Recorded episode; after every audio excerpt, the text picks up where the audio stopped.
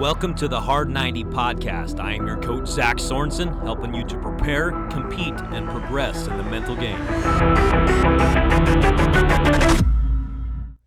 The importance of being in control. You see, this week we're talking about the compete phase of your mental performance training, which takes place during the game.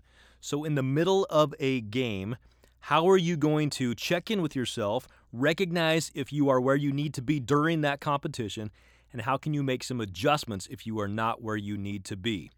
So, we are talking about the compete phase and what does that look like? What happens during the compete phase? How do we know that you are competing? Because, like we talked about yesterday, one thing that you can always expect of yourself is that you compete day in and day out. When I went and asked some of my coaches, some of my friends, you know, how do you see or how do you know that someone is competing day in and day out? One of the very first things that came to their mind that they mentioned to me was that this type of player is always in control. They're never overwhelmed, they always seem to be in control.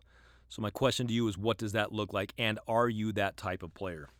What does it look like to always be in control? And here's some of the here's some of the descriptive words that we've we've found that kind of describe what that looks like to always be in control. This type of player always has a calm demeanor.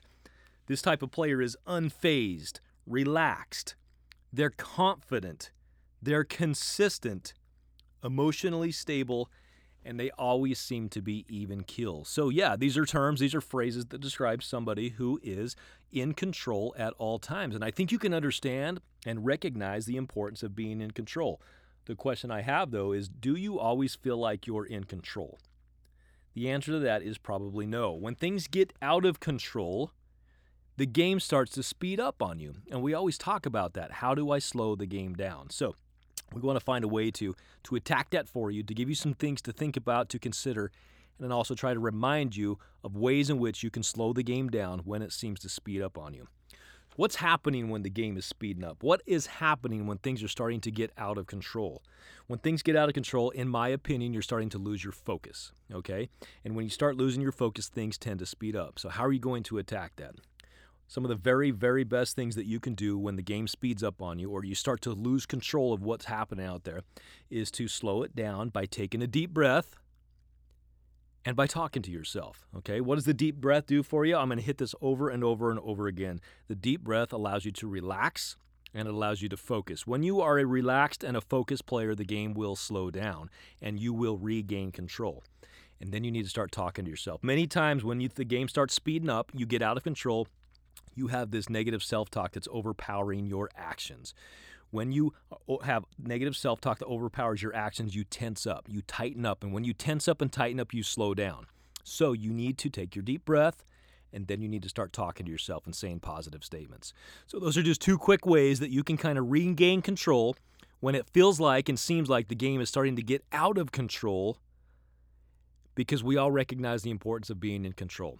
Again, this week we're talking about competing. We're talking about during game, in game performance, and how you can make sure that you always bring your competition, your competitive drive to the game. The first thing you have to do is you have to be in control. That's coming from our coaches, that's coming from our teammates. They want you to always be in control. How do you do it? You do it by taking a deep breath, you do it by talking to yourself. So, what is your homework? What is something you got to think about? You have to practice breathing. You have to practice taking the deep breath. All right. When you're a young kid and things start getting out of control, you start freaking out, you lose control. What happens? Your parents tell you to take a deep breath. They do that for a reason. It allows you to relax and to focus. And then you need to start talking to yourself. When my players are struggling and I can get them to start talking to themselves, they become better because they are living in the moment. They're not thinking about what might happen next. They're not thinking about what happened in the past. They're thinking about the moment. Take your deep breath, talk to yourself, and regain that control. And when you regain that control, the game will slow down and you will continue to compete in the way that you can compete. I hope you enjoyed this episode of The Hard 90, the 90% of the game that we do less than 10% of the time. If you enjoyed this podcast, please leave us a review. As always, I would love to support you on your journey to prepare, compete, and progress in the mental game. Let's team up on Instagram and Twitter at, at ZSorensen4. Have a good day and get in the game.